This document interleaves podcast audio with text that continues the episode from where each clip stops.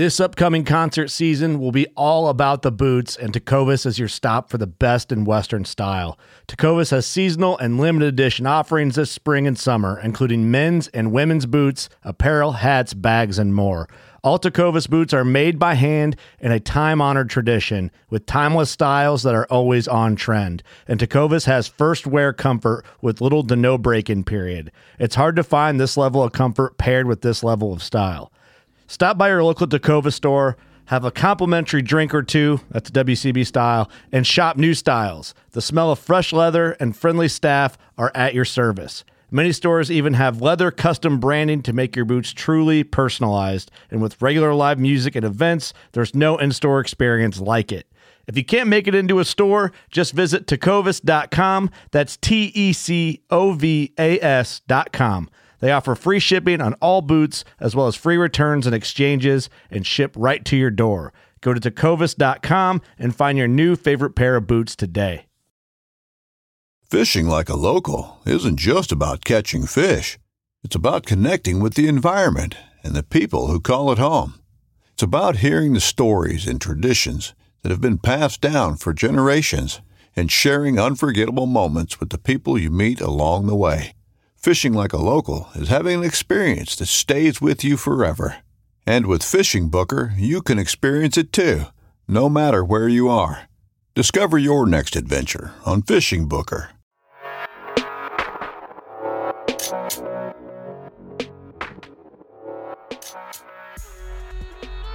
Welcome to the Elk Shape Podcast. I'm Dan Staton. This is your blue collar, do it yourself, self guided public land elk hunting learning curve resource where we leverage hunting to create more personal development. Our goal is to educate and encourage our listeners to become the best possible version of themselves through hard work, delayed gratification, and being accountable to themselves. Hey, what's up, everybody? Welcome to Elk Shape Podcast. Today we're bringing on Ron Niziolek. He's from Wyoming. He is a legendary bow hunter, outdoor rider. I'll give you his bio, but man, basically, this guy's been there, done that. Really excited when I get somebody on here with this much experience, bow hunting specifically elk. Uh, and he lives in Wyoming, the heart of elk country. And he's just a super humble, motivating individual. I, I enjoyed every second of this conversation. You will too. So, just so you guys know, Ron's very accomplished bow hunter. He's also a writer and an editor, and he considers himself, like he should, a conservationist.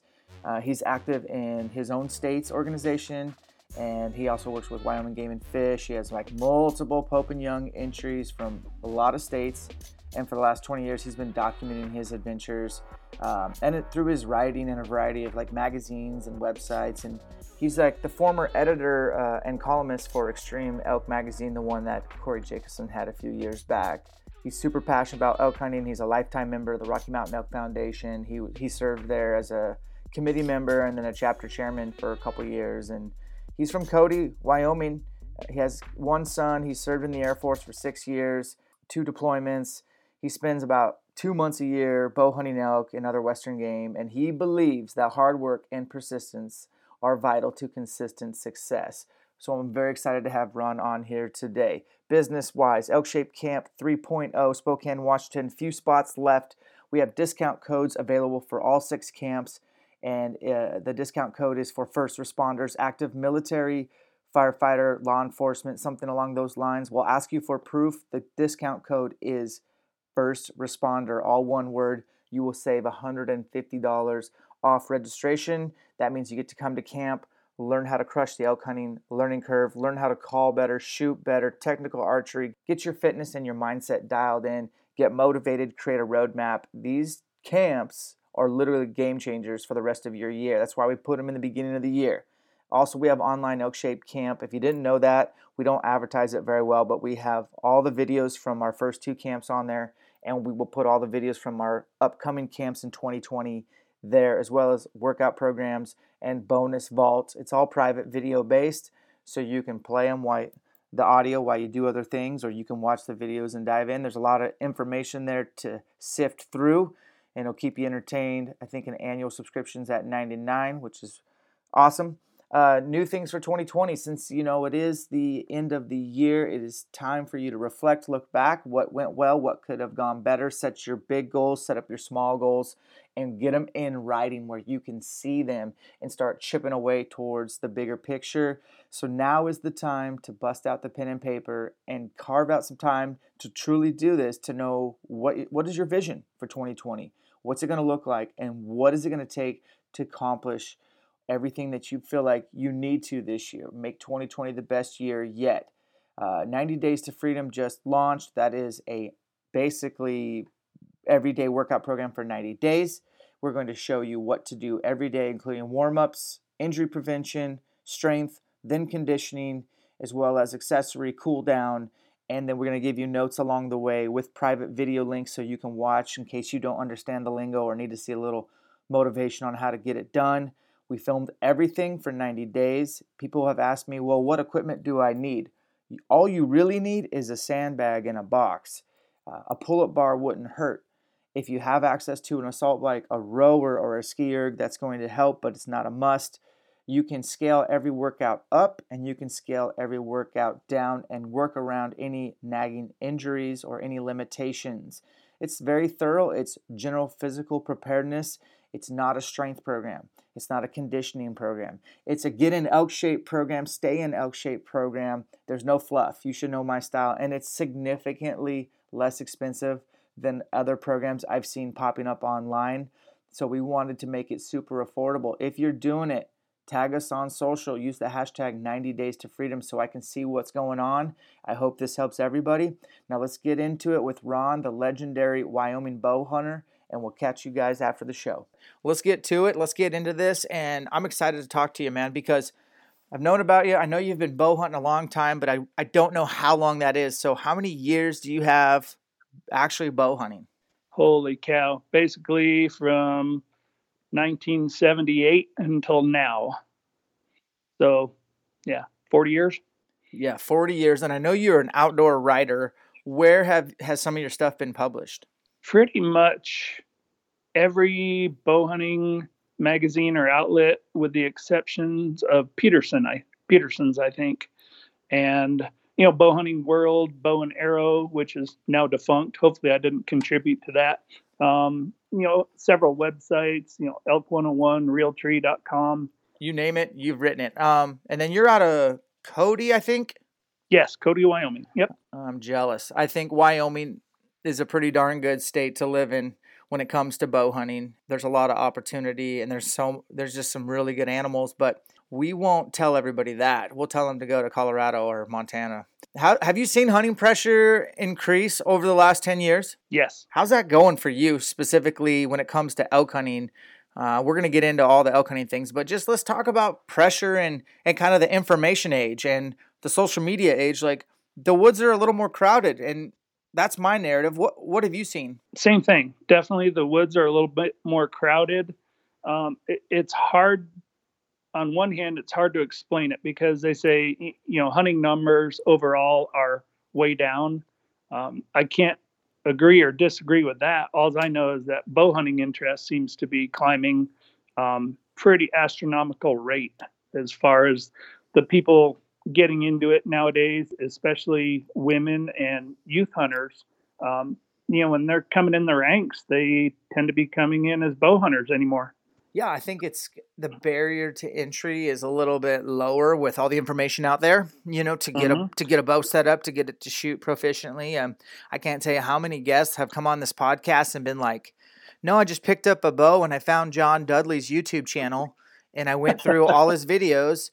And these guys are really good shots now. And it's sure. just like I didn't have that. I literally taught myself how to shoot, and unfortunately, that's not a good way to go, folks. It isn't. I'm hundred percent the same way, and I still struggle with bad habits that I developed years ago.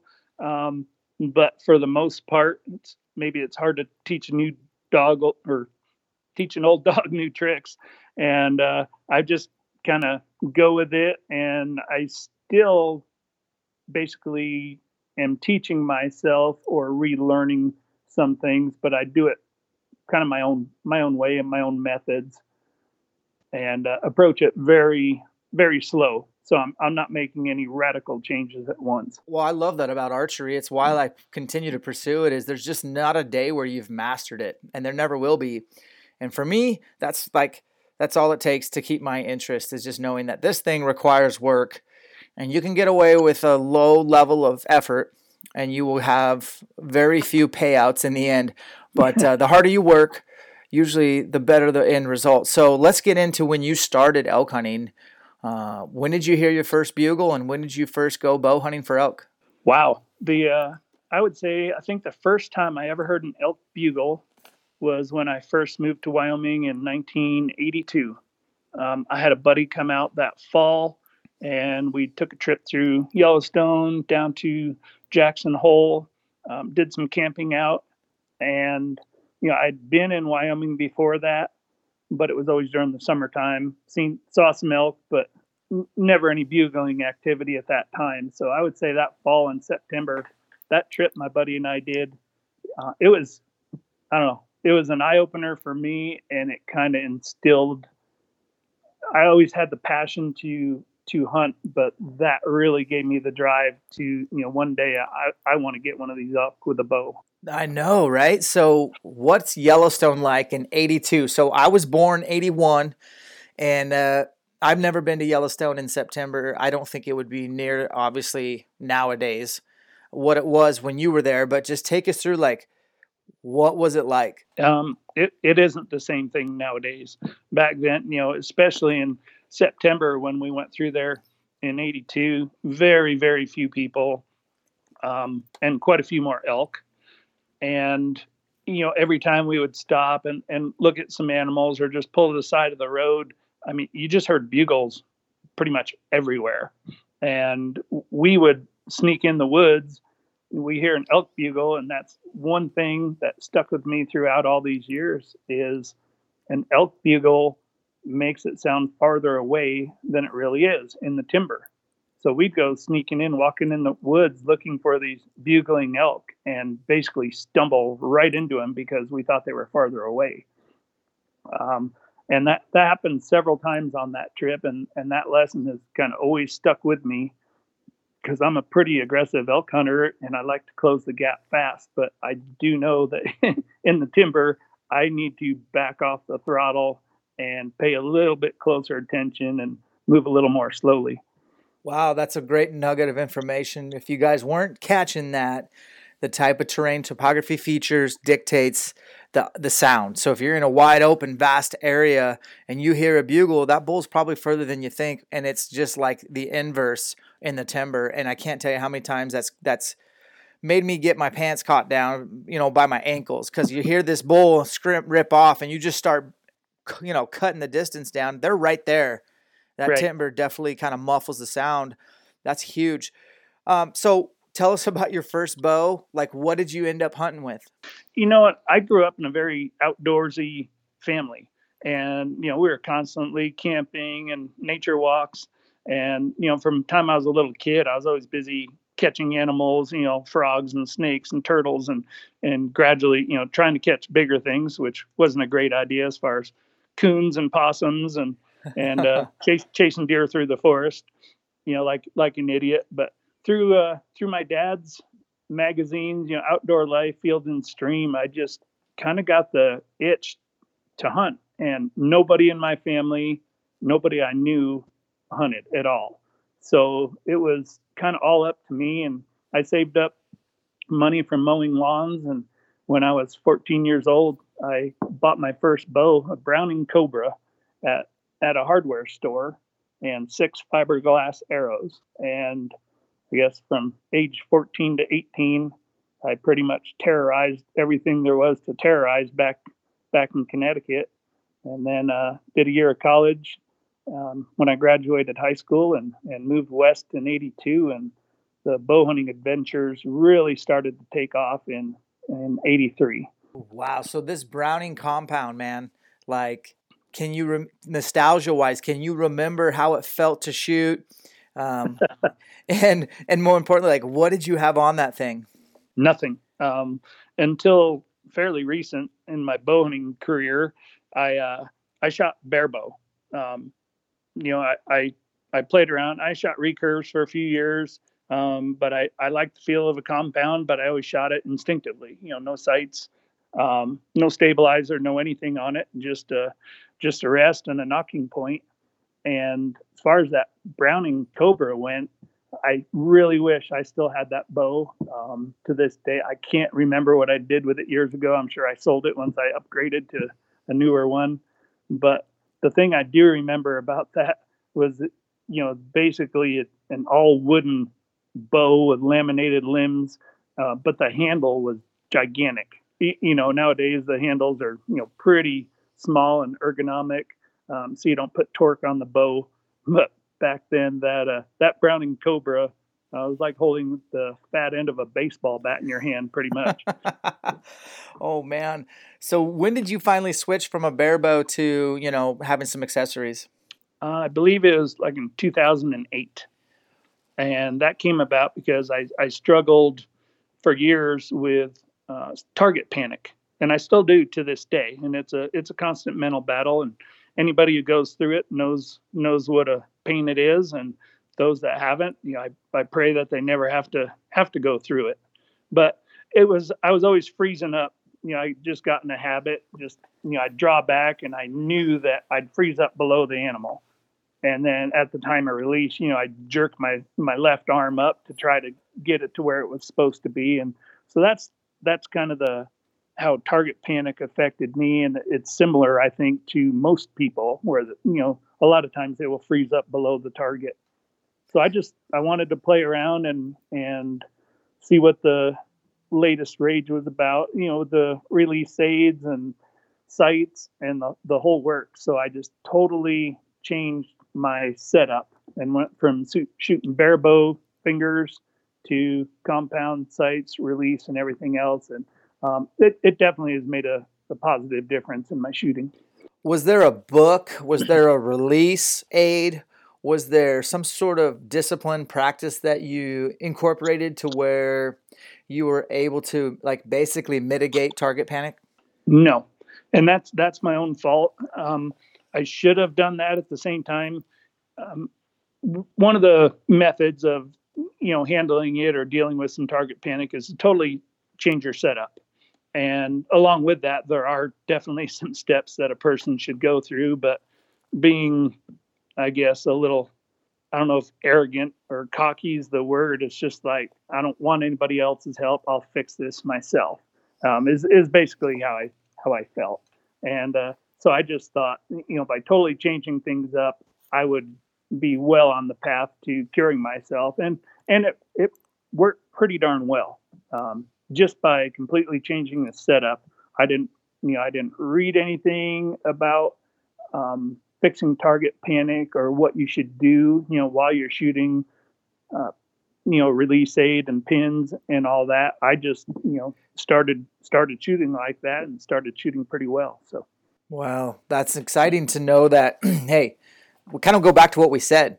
Like you can't master this thing archery. It's it's always evolving and even somebody with as much success and consistency can still afford to just keep crafting, evolving their game. I love it. And it doesn't get tired to me. And same goes for elk hunting. Ron, like you you can't just use the same tactics on elk year after year assuming that it worked last year it's going to work this next year. So I kind of want to break down your philosophy first on elk hunting with a bow on public land. What would you say some of your best practices are and how you approach elk hunting public land with a bow? Good question. My my basic philosophy for hunting elk is find elk, shoot elk. I like um, it. Done. Yeah, as as simple as you can get. Um, I just you know, I don't know how you want to approach this from from like you know how do you how do you start out as far as you know the research phase or the hunting phase or or where you want to go with this. But as far as when I'm when I'm hunting, um, I love the challenge of spot and stalk elk. Um, not all country dictates that. I mean, there's there's places it's physically impossible, you know, terrain wise, habitat wise, you just can't do that. Um, the next best thing to me is the listen and chase phase. Um, and it's it's basically the same with both. If you spot an elk that you like, you want to go after it. 90% of success is dictated by closing the gap as quick as you can. Um, same thing as listen and chase. Um, it's it's closing that gap, and that's where if you if you do that, that's probably 90% of where success is going to come from. Um, you know, if, if you're slow in closing the gap, or if you just don't get there, you know, if you're trying to call a bull in from a mile away, your odds are, you know, go drastically down. So getting close first and foremost for me, um, definitely the the top thing to do. Well, yeah, we'll build on this. So you getting close hinges upon some sort of physical prowess because elk have four legs to your two. They live at elevation and everyday survival, and not everyday survival for you. Your refrigerator's 10 yards away from you, probably right now. Your warm, cozy bed's right there. You know, you drive a vehicle to get from point A to point B. The elk have an advantage. So, physically, and at your age, what are you doing to stay in the necessary conditioning to be able to do that style of hunting, which I find very attractive? I stay stay in shape by making multiple trips to the refrigerator. no, just kidding. no, I uh, I maintain a, a fairly active lifestyle. Um, I have a a whole list of you know chronic injuries, surgeries, and everything that I've dealt with, rheumatoid arthritis. So as far as uh, an exercise regimen that I do, I basically hike, um, and you know a little bit of uh, weight work for the upper body. I, I can't run. I avoid anything that jars my back. Um, that's where most of my problems lie. But I'm just I'm active year round. I'm a, I'm always hiking. I've spent this last week. I think I've been out four times looking for mountain lions, which a lot of people think, oh, you just drive around till you find a track. Not the way we do it. You know, you might cover cover a lot of ground by vehicle, but you're getting out and every day I'm looking for lion tracks. I'm hiking between, you know, five and 12 miles just looking for a track. In snow. Yeah, in snow. And then you know, I tell you what, when you find a track after eight miles of hiking and then you go try to run it, I mean, you're you're pretty well whooped by the time you start. So it's I stay pretty physical doing that through the winter. Um, a lot of hiking around, snowshoeing, in the springtime i stay active horn hunting. Um, that's one of my passions. I just i just love it anything outdoors. I just i love to be there. It's just it tends to be a mental battle when i hurt so bad. I don't i just it's the last thing i want to go do but i know if i actually get off my butt and get out there and do it it'll make me feel better. So it's like a, a catch 22 uh, last, like I said, it's the last thing I want to do on most mornings is even get out of bed. But most of the time, I win over and convince myself I need to do it and get out. And I feel better by exercising. And some days I just have to chalk it up. and like, it, it's just not happening today right. for me. So, um, but just just being active and playing in the mountains and hiking around like I do keeps me pretty well tuned up for you know doing the same thing during elk season. Do you have your own dogs? No, actually, just some friends with dogs, and a lot of times they'll be with me. Um, a lot of times I'll be out at three in the morning all by myself, hiking up and down these drainages in the snow, looking for a track, just so I can, uh, you know, use my inReach and text them that I found one, or else driving out and getting service and uh, seeing if anybody's available that day. If nobody can come, then I usually just follow the track on foot and try to call them in. Oh man, I, we're gonna go down this rabbit hole. I'm sorry, Ron, but I have this thing for. Have you ever read the book? but it's a guy out of Idaho. It's called The Long Walkers. Yes. Absolutely. Okay, that's on my like.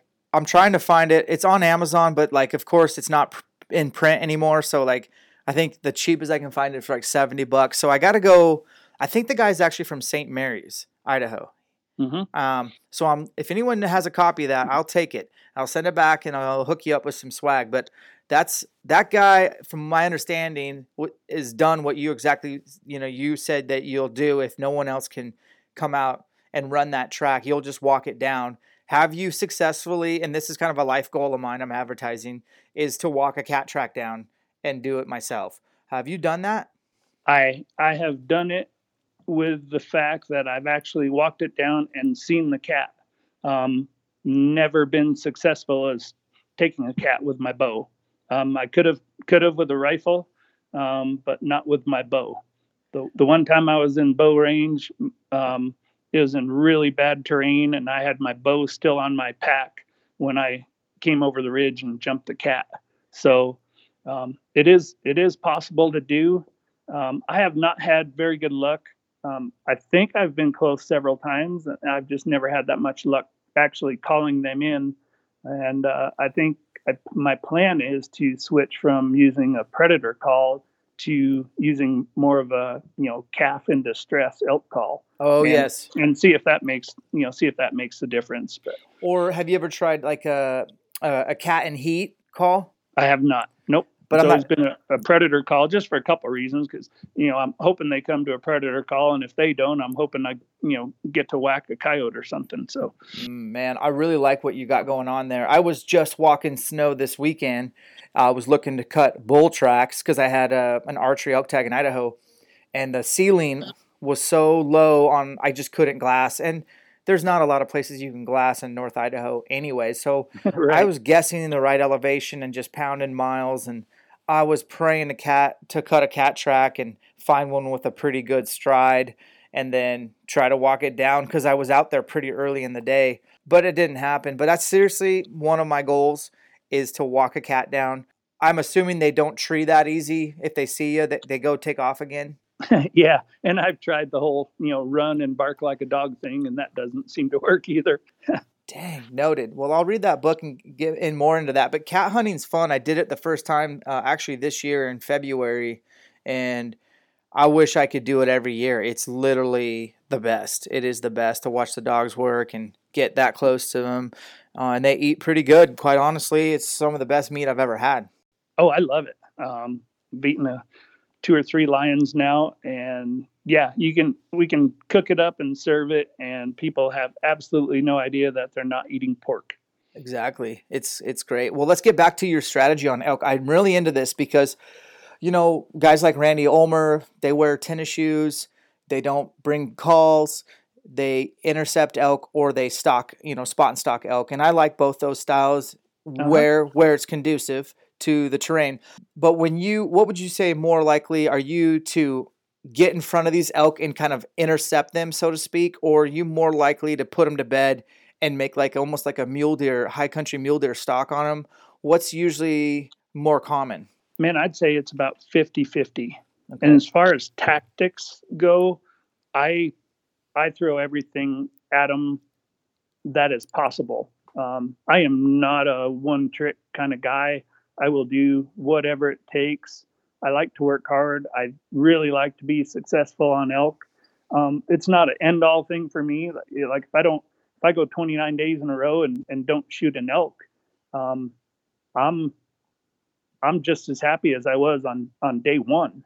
Um, I just firmly believe that, you know, every day that you don't shoot one, you're getting closer to the day that you do. And if you keep that positive mindset, things just seem to eventually work out for you and and it it's a lot more enjoyable along the way instead of you know getting yourself all worked up like oh i haven't shot one yet. So and so's got elk so and so has. And um, people put a lot of pressure on themselves from outside influences when it should just be about the time that they're having with the elk.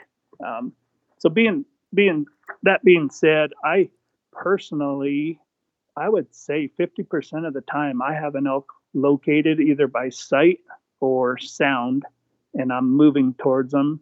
Um, and the other times I am basically covering as much ground as possible, um, what I call trolling for elk, just, you know, throwing out lo- locator bugles and just trying to get something to respond. And stopping wherever I can. You know, if the terrain opens up, you know, whenever I can glass, I'm glassing. Um, but if I can't, then I'm just you know cruising up and down ridges or mountains and trying trying to get one that'll be vocal that I can at least go check out. Do you hunt with a partner, generally speaking, or do you run solo? Mostly solo. I would say the last few years, uh, we we've had a more of an elk camp atmosphere where you know we have several of us that camp together and you know sometimes people will hunt separate it just depends how many people are there which people are there so in the last few years i've gotten hunt with my nephew quite a bit in september so that's that's been pretty fun. My son's coming this uh, in 2020 he's coming from alaska. Really looking forward to that. So when i my preference is to hunt by myself. I just feel i am a lot more lethal that way. When I'm hunting with somebody, first off, I am 99% of the time not going to shoot an elk because I'm going to do everything I can so they can shoot an elk. So, and I'm happy to do that for a lot of the season. And then there just comes a time where it's like, okay, I've got to go do something for me and I just have to go by myself. Mm. Um, so, and this, this year, um, was pretty interesting. 2019, I had a little bit of history with a bull from 2018, a pretty unique bull, and I totally screwed up on him last year. Several encounters, nothing super close until you know, three quarters of the way through the season, and I blew a shot and I hit him in the shoulder, and you know he took off. The whole arrow came out, broadhead and all. Um, and he was just fine. In fact, I watched him two hours later fighting another bull, and uh, he whooped this other bull. Um, saw him a couple more times after that. Just was never able to to get in there and close the deal. And uh, same thing was happening this year. Found the same bull, and it took until September 20th um, to get it done. And I did not locate him that day. It was some people that I was hunting with and I was camped with In fact, I was laid up with my back that morning, didn't go out. Um, and about 10 in the morning, people came back to camp. I hopped in a truck with them, went up the mountain, saw some other friends. It was snowing like crazy. And it's like, man, we're not going to see anything. And they told me that they had seen this bull way up on the mountain and he had 47 cows with him. Oh, gosh. And it was snowing like crazy. And by the time we got there, we could not I mean, we couldn't see the elk. So I was just going on their assessment that yes, this was indeed the bull that I was after. And yes, none of them wanted to go do it. They thought it would be just kind of a fruitless endeavor with all those eyeballs because he had, like I said, one bull and 47 cows makes it pretty tough. But I knew the bull, I knew the country. They kind of laid out where he was for me, and I just took off solo. Um, and before I left, I told him, I said, you know, there's maybe a 5% chance that this is going to work out, if that. And, and uh, three hours later, um, I was done. I had, I had that bull on the ground and that was thanks to not necessarily hunting with other people, but sharing camp and sharing information that made that all possible. That's awesome that they were willing to share. They knew that you had history and I don't know, Ron. Killing a bull like that, that is older, mature. He's he's been around, and then for him to have a harem of forty seven, that's a lot of eyeballs, brother. So the snow had to give you a little bit of advantage. So kind of take walk us through a little bit of that scenario. Did you cut tracks first, or did the snowstorm break and they came out to feed? Like, how did you get in tight? Uh, like I said, I pretty much knew where they were. Um, the wind was what I was worried about. It was pretty hard out of the west, but I knew the closer I got up to the base of the cliffs on top of this mountain, a lot of times the wind up there would reverse itself. So it was a fine line how high I could climb, and I couldn't could only see you know a couple hundred yards at the most. It was snowing really hard, and anyway, it, it ended up. I'm I'm telling you, a lot of it was luck um, but a lot of it was the persistence and the willingness to go try it. But I got I got caught. One cow winded me. Um, I couldn't see him. Um, she ended up only being about 200 yards away. Uh, she caught my wind and stood up and came to the edge of this um, drop off and and stared at me. And I was in the middle of a clearing. She was up in the clearing, and I just you know, sat there hunched over. And the longer she looked, the more elk kept coming up and looking over the ridge. Oh, Finally, gosh. the bull was looking at me, and I'm and I had the wrong, I put on the wrong top, so it wasn't waterproof, and I was freezing. And but I just was patient, and after 15 minutes or so, they gradually milled around and drifted off uphill. And as soon as they disappeared, I I took off as fast as I could, and I got up to the edge of some trees, and I worked my way around and spotted them at about 60 yards. Um, dropped down, got the wind a little bit better, and came up tight into him, and got my chance at the bull, and and got it done. Yep, I, I saw the picture when it, when you first posted it, and it's uh, it's one for the memory books, man. Just have a bull in, in the snow, and then to have history and to stock a herd bull with that many cows is no joke. Wow, that's And that- incredible. that uh and a lot i have a lot of um, photos from when we got back up the mountain you know a bunch of people from camp came and helped out. I can't ever begin to thank them enough for because it was really miserable hmm that day. And you know by the time i got out of there i was about half hypothermic and had to go to camp and change and, and gather up some more people and packs and and got back up there. But um, more than more than getting a beautiful elk more than eat getting to eat them a few times a week um, the photographs that my buddy adam took of that bull are are the thing that's going to stick with me forever um, just incredible photos that just show the emotion and the happiness, the success, the, you know, the misery of the conditions, just everything. It, it, the photos just captured it all. And uh, God, I, I just love them. Well, anytime you can capture raw emotion with an image, and then you add harsh weather. I I remember seeing like snow on the bull's antlers. Like, dude, that doesn't get any better than that. And to do it solo, it's pretty gratifying. Um, I don't care what anyone says. Like hunting with the team's cool, but I'm a solo elk hunter for the most part, and Mhm. I I just get off on making my own decisions. And if I fail, it's on me, and if I have success, it's on me. And I love that tactic. Um, let's break it down, kind of the planning process a little bit. I mean, not too deep of a rabbit hole, but you know, January's coming up, February, and and Wyoming's always the first state to kind of come up and hmm they made a change, I guess I found out yesterday. I'm not stoked about. They Yeah, for- you shouldn't. I've always appreciated that I could know if I'm going to Wyoming or not. And usually it's I'm not, but at least I know. And now they're going to hold on to my money and make more interest for several months and then release if you were successful or not, which sucks for guys like me that are trying to hunt multiple states and plan everything. But uh and and I don't know a lot about it, um, but I know that every state agency seems to make changes year. You just changes what you can count on. It does, and it's unfortunate for the non-residents that that want to come here. That you still have to apply by the same time, but they're not going to release the drawing results for months after you apply instead of just a few weeks like it used to be. And you know that's a big part of the process for me. Is all right, which which states am I going to apply for elk in? Which order do they come up? Which ones do I want to hunt the most? Which ones do I think I have the best chance of drawing? or any chance. And then I guess when all else fails, what are my alternatives? Because I will hunt elk every year, no matter what. Um, Same here. it's- it's pretty nice. You know, my home state, if, if all else fails, we hunt a general tag. Um, and there's a lot of units in the state that have excellent hunting.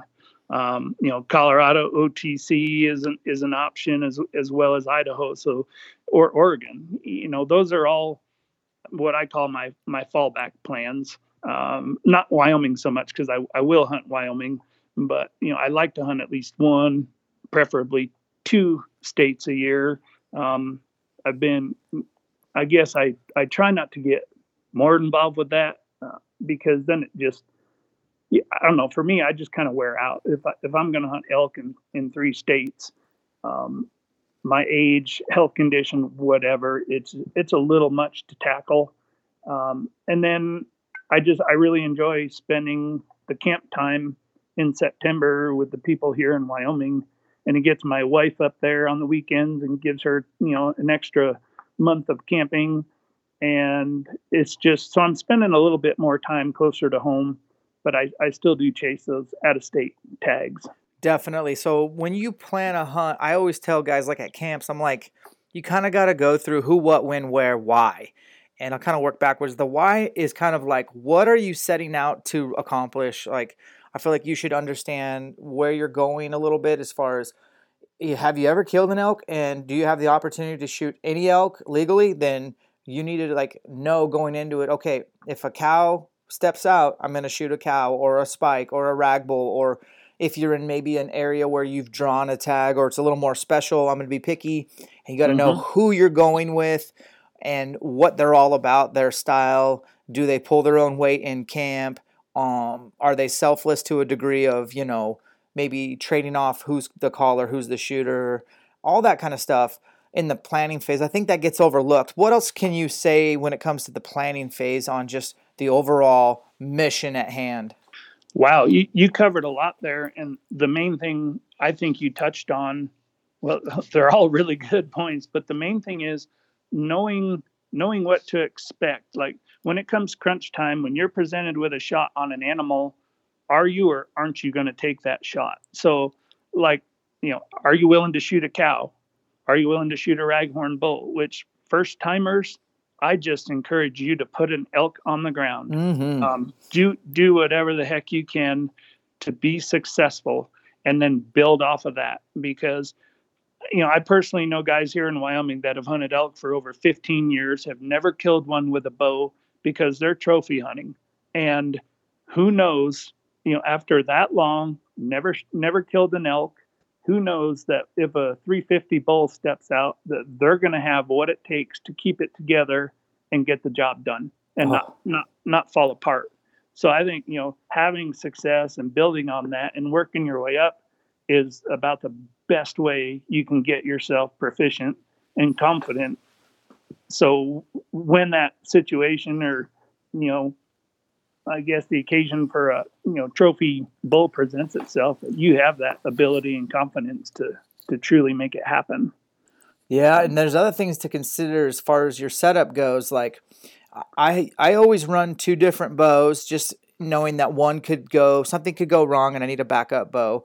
I think mm-hmm. a lot of guys sell their once they get a new bow, they sell the other one and then they're left with one bow. We've talked about that before. That's a huge mistake not having a backup bow, but like messing up with your setup. So I have a bow that's set up for North Idaho where it's a single pin.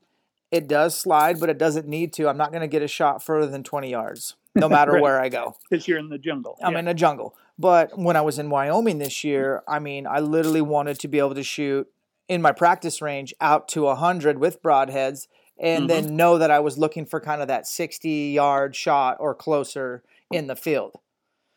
Um, and that, you, that, makes total sense. Do you do something similar depending on where you're going and, and kind of your setups? Um, I do. I, I, I will run. I have you know two bows at all times, at least two. Um, they might not be the identical bows, but they're set up identically. Um, you know, same rest, same sight, um, stabilizer, quivers, you know, the works, and they're probably only a year or two apart in model, you know, make and model. I shoot Hoyts, um, but so I, I don't really change the setups on them. But I, when uh, you have to research your units and states where you're going and and know what kind of habitat that you are getting into, um, and just what to expect because it can make a, a huge difference as as far as you know what you do uh, if you're hunting the thick jungles like Idaho, you know, do you want to drop away rest on your bow or do you want a bulletproof whisker biscuit? I mean, it can make a difference sometimes. If you're plowing through stuff, it's just, you know, the less things you have to worry about, the better. I'm not recommending anybody switch, but, you know, keep it in your mind what you're getting yourself into. And if there are things to, to mitigate any disasters to your equipment and to always, if possible, take two bows with you. Well, while we're talking about equipment, you're a seasoned bow hunter, and I, I'm curious to know, have you used expandables on elk? Do you condone that? Are you a fixed guy, or a little bit of both? What's your thoughts on that? Um, I'm a fixed blade guy. Uh, I've never used uh, expandables on anything, actually. Uh, I have a lot of close friends that have with fantastic results. Um, a couple of instances is all that I've heard sketchy results. Um, there's a guy in Elk Camp for the last three years. You know, he's used a rage and uh, all of his shots have been 30 yards or under, and he's he's made it happen, made good shots, and they per they perform flawlessly. So he's you know he's had great success. For me, I, I started out you know fixed blades. I feel comfortable with it, and you know as far as getting a bow tuned and getting my heads to fly well and match my field point point of impact, um, it's never been an issue. So I, I've never really had the desire to play around with expandables much. Copy that. So when we're talking about after the planning season, you kind of know where you're going. What kind of research do you start with and kind of take us through that process of leading up to season, even if you can get boots on the ground or, you know, you said you were technology challenged in the beginning of this, but I got to know how much technology are you using? Are you a Google Earth guy? Are you a, a Gaia or, you know, Google Earth? yeah, Google Earth, onX. Um, most onX is you know that has made things so easy to basically scout from your house. Um, but I would say the the first thing, maybe even before I draw a tag, is is networking. Um, and you know, we we talked a little bit about Bowsite. It's a great place to start. Um, I've met some great people on there. People are pretty willing to share information, maybe not hotspots. Um, and the best way to approach that is not to just blindly get on some internet forum and say, "Hey, I want to hunt elk here. Where do I need, you know, in this state? Where do I need to apply? Um, where should I hunt? What should I do?" Uh, at least have a little bit of knowledge and background before you start asking for help. Um, and you know, just stay quiet for a while and, and read some forums, see who's knowledgeable in these different states. And a lot of guys are knowledgeable in many states. And that's where you can start to develop some relationships um, by you know private messaging some of these people and just kind of let them know what you're interested in. I get tons of requests every year, and I do my best to accommodate everybody that I can. Um, but there are some fantastic people and resources out there that that are super helpful. Um, and that is that is number one place for me to start is networking like there or through the pope and young club through you know through your local archery clubs. You know if you just recently moved to a state join this that state bow hunting organization. Helps you meet people. It can really give you a head start on on where to go. And uh, with that you know any state out of state hunts that I do, I try always to join that state organization um, just to show my support and to be involved. So when you're trying to you know get changes done at a state level with the game and fish people, you know numbers in your organization count. So that's my recommendation on that. Um, networking is great, and then um, I've found that talking to wardens um, can can be more beneficial than talking with biologists. And again, you should have things narrowed down. You should have maps in front of you, and you should be ready to ask specific questions. And you know, be be willing to throw out some names. So, what about this drainage? What about this? The the more homework that you've done ahead of time, the more likely people are going to be to help you. That is such good, and I'm going to put that into practice. So I I have an Idaho elk tag for 2020, mm-hmm. which is a little aggressive. I've never bought one this early, but I also realize they're going to sell out again this year. Right. And um, it's an area I've never hunted, and so I started my journey on Google Earth. Yep. Marking it all up, figuring out how to access it, and then transferring those markups to onX from a mm-hmm. desktop. Mm-hmm I've talked about on that how to do that before, but that's definitely a game changer. And so my onX is starting to blow up and really start to paint a picture. And then I tasked my father with calling the game warden and talking to him, and he finally got. The, we didn't call the biologist, Ron. We called yep. the game warden. the guy who writes them up, sees where the elk are get killed, and does the check stations and bus people and sees what you know. And we really got some awesome information, not only on where to start, but where to go once pressure increased. And yep. we're, I mean, it's December. and we're already working on our plan for 2020 because I had two elk tags I didn't punch this year, not because I couldn't sh- shoot elk, but because I was hunting pretty specific bulls and I didn't get it done and they're smart and they won, but I got to be honest with you, I don't like these two tags sitting here looking at me. And so it just put a fuel it just that, added additional fuel to my fire. Right and the and the earlier you get started on it like i mean i can't believe all the work you've done already on it. And uh, like i said talk, talking to the wardens i think has been more beneficial to me than than the biologist.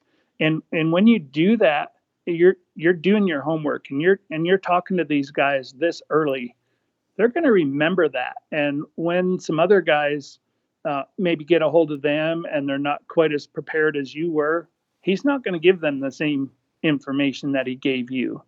Uh, so you know the not first necessarily first come first serve, but it might be the first come best served. Amen to that. So there's that's a huge part of the planning process, and I do have a couple scouting trips planned. Uh, I need, to me, honestly, boots on the ground is way different than Google Earth. I think Google Earth lies to you as far as what it really, really, really looks like when you're there. We've all been there, right? Yes, we've I've been there. It definitely lies. Boots on the ground are I mean that if you can afford the vacation time and can get there even for a bonsai weekend scouting trip, well worth the time. Um, in in my experience, a, a lot of that time, if I can't spend a lot of time at, ahead of the you know season, I've found that um, just n- knowing the unit, knowing the roads, knowing how to get around different places is better information than picking one place and hiking in there and learning it. I'd rather know as much as I can about the entire unit, how to get around and and get to see it all. And then once you see as much as you can, some of those places that you've pre-marked up on your onX are going to make a lot better sense and you're going to be able to key in on some of those quicker. Oh, that's really good info. So when you are getting elk hunting fever about this time of year where you know you got the whole year ahead of you, you know, you have your planning phase and then you kind of the plans are starting to come together and kind of by June, July, you you know where you're going finally with all the places and you start to put together a plan in in all the years that you've done this, what do you think? I mean, as far as states go, you've already mentioned a few, but like, where would you suggest maybe the listeners who have never killed an elk, have tried elk hunting, or thinking about trying elk hunting? Where would you shove them to kind of state wise where they can kind of start narrowing their focus this time of year? Um, good question. I, I would suggest a few states. Um, I, I, think you should always have a, a short-term elk hunting plan and a long-term plan. Mm-hmm. Uh, it just it depends how much you want to get into it. But the first timers to elk hunting, I predict that most of them are going to become addicted and they're going to want to keep doing it. So, um, well, I, I guess I would throw out. You know, I recommend you know just start researching Colorado. It's the easiest place to get a tag right now. They have tons of elk um, not ne- necessarily the biggest.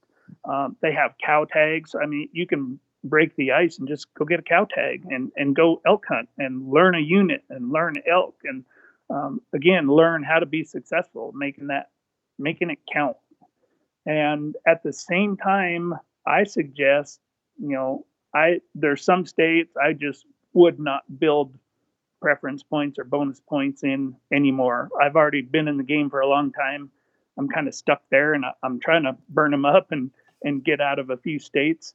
But at the same time, you should plan, you know, if you think you're going to be elk hunting for a while, have that short term goal. Like, I'm going to go to Colorado or Idaho every year until I can draw a Wyoming tag or until I can draw a Montana tag.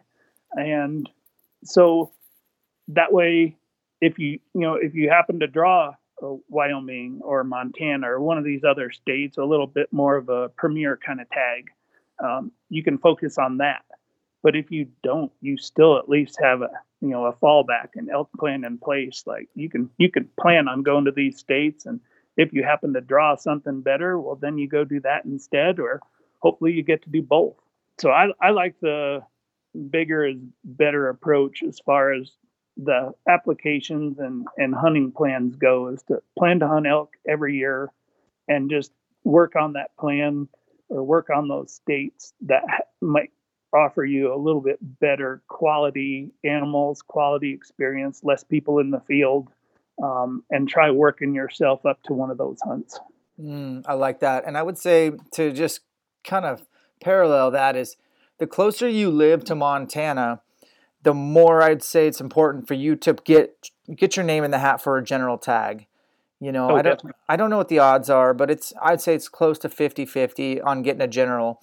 And if you get that general, man, you got 6 weeks of archery and if you live fairly close, you don't have to just go, "Okay, I got 10 days." You could do a couple of 3-day, 4-day weekend hunts all the way to mid-October and then maybe take your week where it's really good in my opinion towards the, you know, in that early October time when a lot of people are out of vacation and the elk are going to start really going crazy again in that first week of October.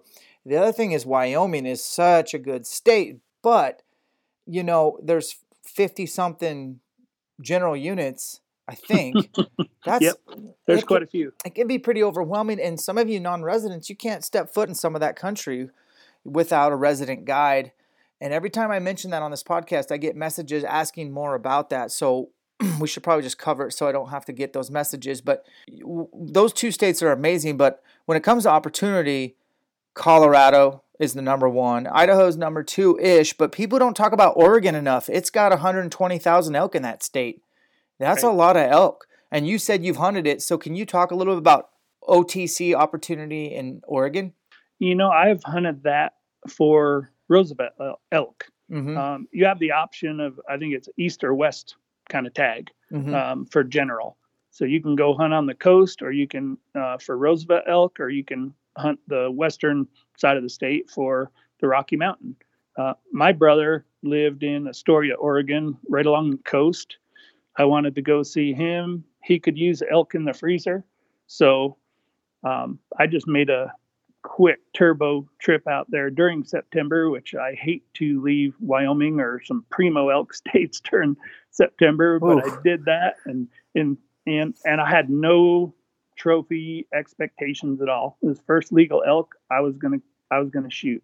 And I did that on on day two, had it packed out by the end of day three, and I was on my way home the next day and killed my biggest Wyoming bull the day after that. So um, it's Oregon is full of opportunity. There's a ton of country there. It's one of those states I don't recommend building points. Uh, very few non-resident tags go in these limited areas, uh, the draw areas. Um, but by far, people should keep it in uh, their arsenal of places to go.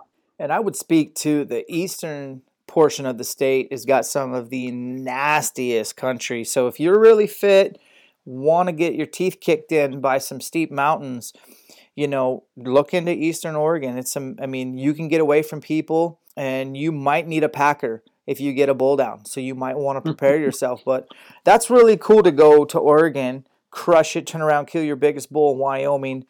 And time is flying by. We're almost at an hour. I know you're busy. So maybe tell us the story of your biggest bull in Wyoming. I'd sure like to hear it. Okay.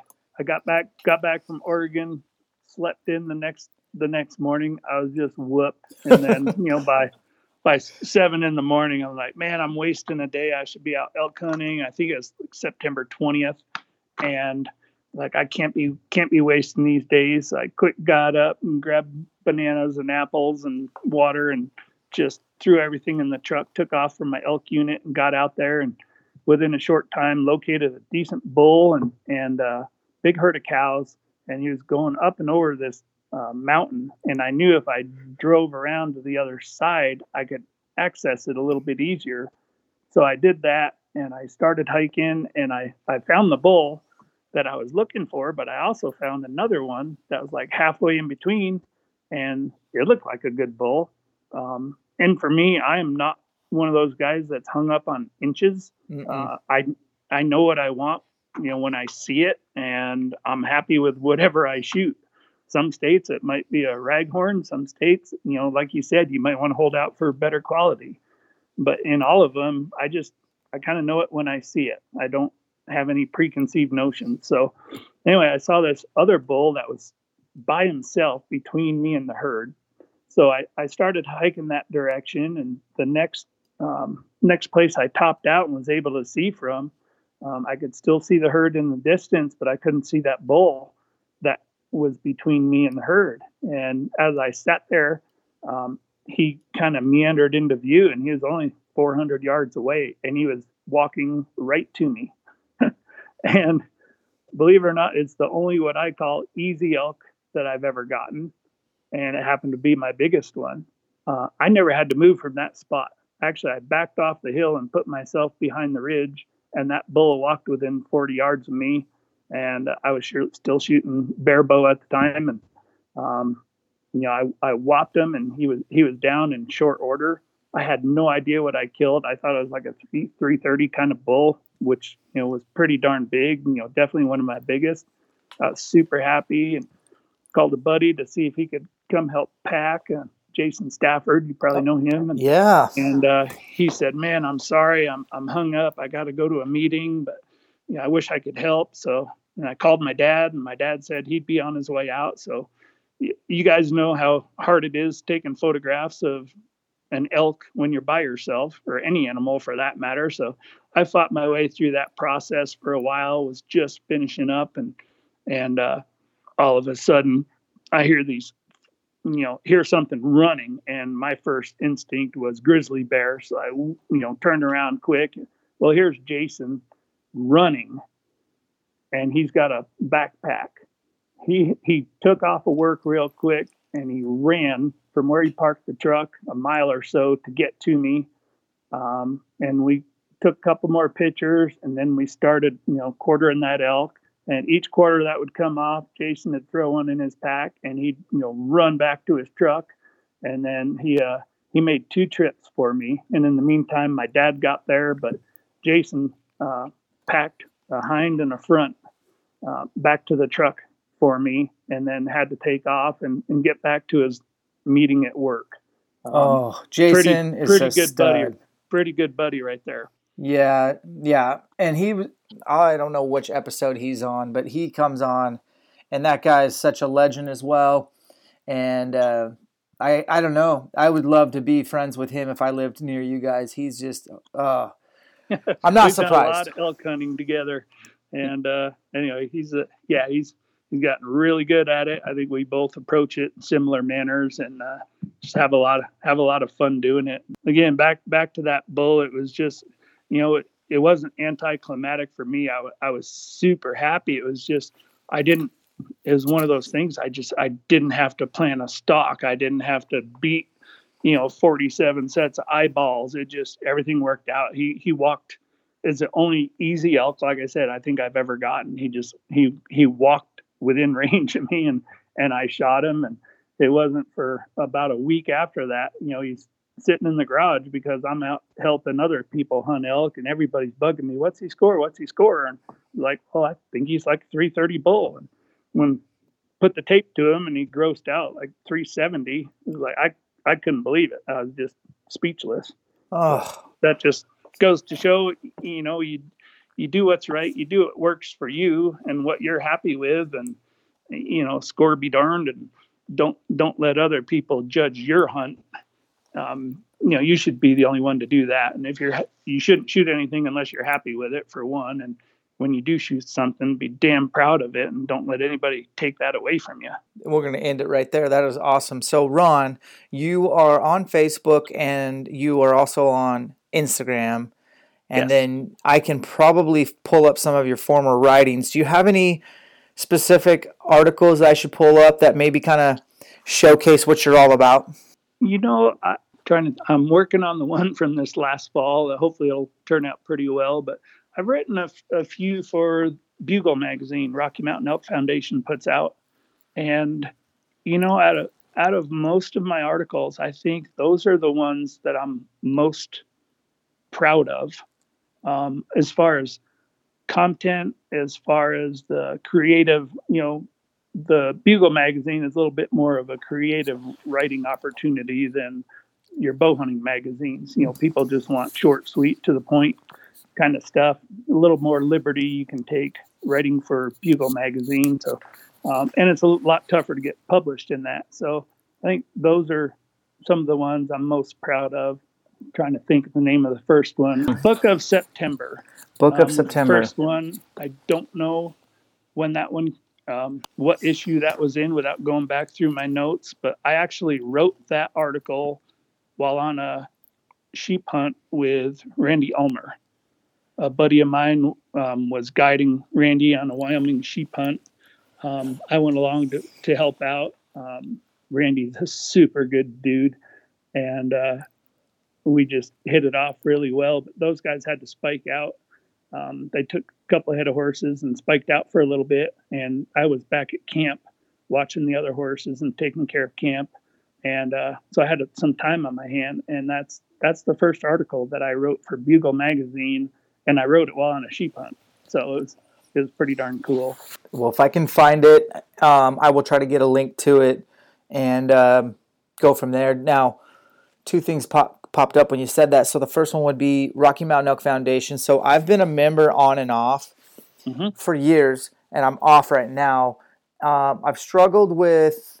I thought they were a little slow to the the wolf game when the kind of wolf started ruining my life in Idaho here, and I didn't feel like slow. they were really slow to like taking a stance, and I just was like not very happy with the leadership. Um, and then for a few years there, it seemed like they had a show on TV, and I really could. I just did not like the TV show because it was all ranch hunts that I couldn't relate to.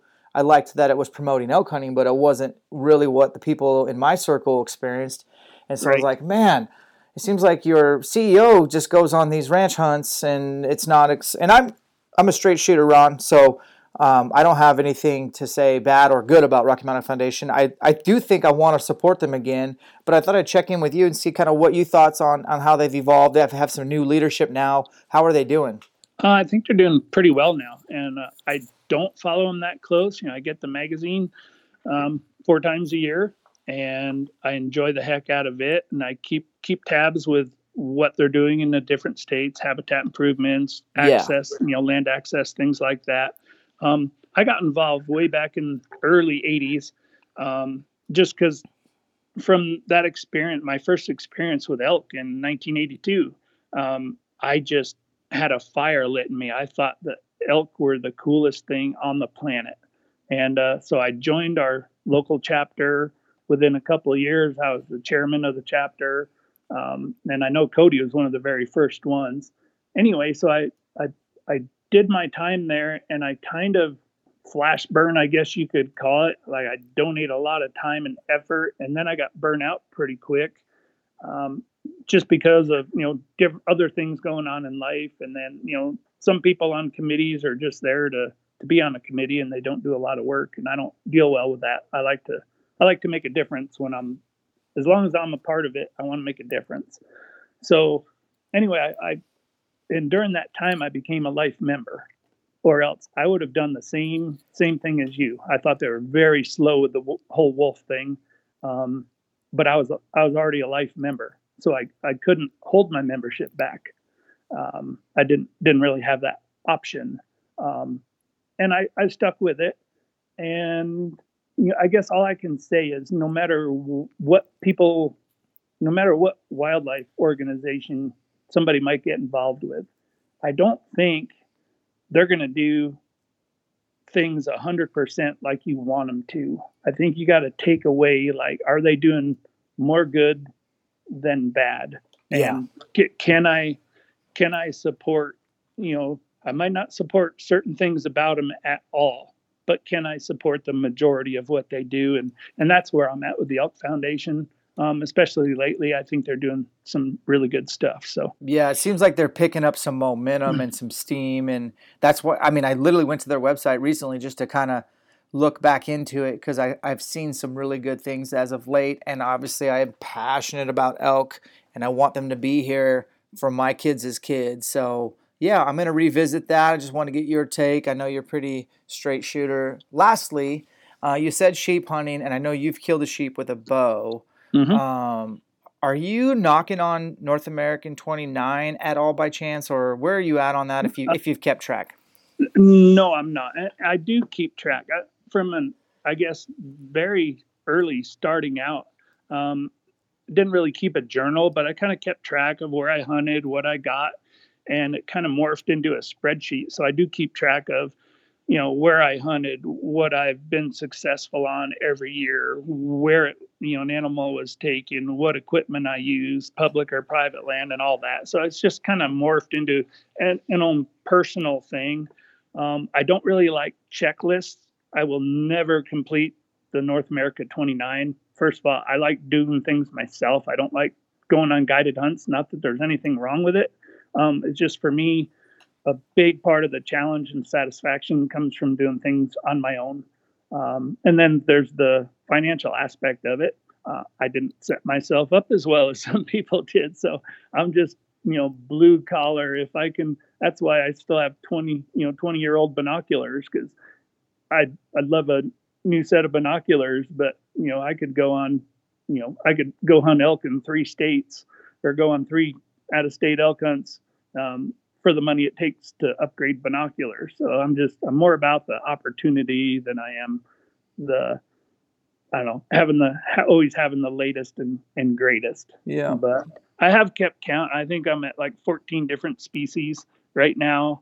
Um, hopefully this year in Arizona, in January if I can sneak down there. I'd love to get a Coues deer. That would be the last of the deer species that um, that I haven't taken. And you know, but I'm I'm pretty much there at the end. I've taken nine out of the ten big game animals in Wyoming with a bow. I think there's four of us actually sitting at nine animals. Three of us need a mountain goat, and one guy needs a bison. And so um, you need a mountain goat? yeah, I need a mountain goat, and there's, you know, you can't buy a governor tag or anything. It's just luck of the draw, and the draw odds are horrific. Um, but you never know. It'd just be one of those things. I'd love for it to happen. I would love to have been the first because um, after 2015, you know, since 2015, I've only needed the one more. Um, and I had an article in Bowhunter magazine about that. It's called One More for 10 and also the I guess the year before that I put out Redemption Ram because I I shot the last thing I shot with a rifle was in 1993 and it was a bighorn sheep here in Wyoming and I used a borrowed rifle and I shot a ram at 30 yards and it was really anticlimactic. I was super happy to have a ram. It was before preference points. Um, people had been applying for 40 years, never gotten a tag kind of thing, and I really wanted a sheep. And and uh, I got a ram, but it was always a letdown that I it didn't happen. I hunted with a bow for 27 days, and it did not happen. Mm. Um, and so 2015, it was I was gonna, you know, kill a bighorn sheep with a bow, or I was gonna be happy with the season and just you know make that good old tag soup we all like. So uh, and then uh, season opened August 15th, and I finally killed the ram on October 12th. Where did you end up hunting for sheep since you've already had the tag and you could probably tell me now? Oh, I can tell you the exact location. it was at Unit 3, Wyoming. Okay.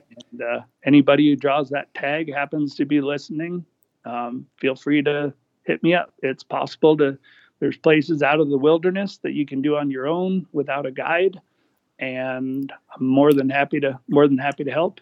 Okay. I might be that guy calling you. I think I have Uh, not very, not enough points, but like 13 or so for sheep in Wyoming. It's one of you the never, few. It's right. one of the few states I've actually stayed skin in the game, and it's expensive, by the way. I mean, that's a hundred bucks a oh, year. It's, it's super expensive to stay in the game. The only thing you got to do is make sure you apply for a unit um, where you have a shot at one of the random tags. You know, you can't apply for a unit that gives out very few tags because it'll go to the you know the people that have the most preference points. So if there's you know if there's a chance, like my son drew the very first year he ever applied for bighorn sheep. It mm. took me many years. My kid was 14 years old and he drew a sheep tag as part of that. 25% of the tags go to a random draw. So it can happen. It's like being struck by lightning. It's rare, but it can happen. Yeah, that's awesome. Ron, thanks for taking the time out of your day. And man, I got to meet you face to face. I don't know when that's going to happen, but yeah, we definitely need to do that. I know, so close, so close. But uh we'll keep Jason Stafford in line for me, and uh, good luck in the draws this year. And I look forward to reading more of your awesome content as you pump it out. All right. Thanks, Dan. Appreciate it. All right. Take care, Ron. Hey, elk hunters. Corey Jacobsen here from elk101.com. And if you're like me, you're probably thinking about elk hunting every day of the year and working continually to maximize your chances for success this fall. Well, Dan and I have created a special opportunity for you that I feel will absolutely take you to the next level in elk hunting, regardless of your previous experience. Three years ago, I created the University of Elk Hunting online course with one goal in mind to make you a more successful elk hunter. The UEH online course contains 45 chapters of detailed elk hunting information organized into 17 modules and covering every imaginable elk hunting topic from planning and scouting to calling tactics and tracking and every topic in between, the University of Elk Hunting online course is the most comprehensive and complete resource available to elk hunters. And for listeners of the Elk Shape podcast, Dan and I have teamed up to offer you a 20% discount when you sign up. Simply go to elk101.com, click the link to the online course, and use the code ELKSHAPE, all one word, when you check out. You owe it to yourself to invest in the single most lethal weapon that you take to the elk woods each fall. Invest in you. Sign up for the University of Elk Hunting online course and elevate your elk hunting success today.